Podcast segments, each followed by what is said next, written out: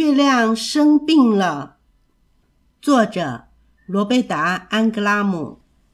今晚的天空有点不一样，好像有事情要发生了。到底是什么事呢？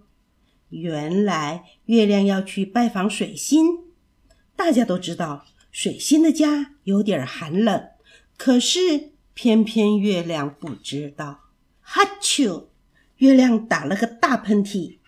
糟糕，月亮好像着凉感冒了。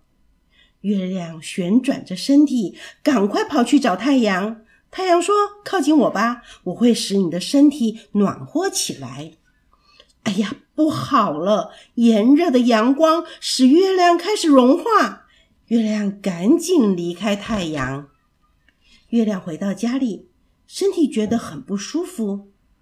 一颗彗星飞过来，问月亮需不需要帮忙。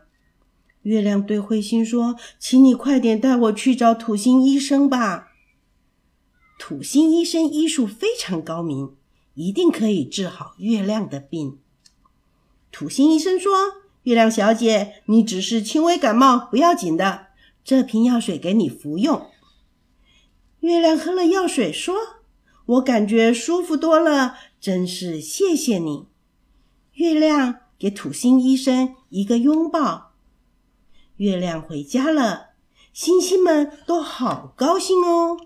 月亮的感冒已经治好了，星星们围着月亮跳舞，他们不停地转圈圈，玩得好开心呐！请你抬头看一看天空，今晚的夜色多么美丽呀！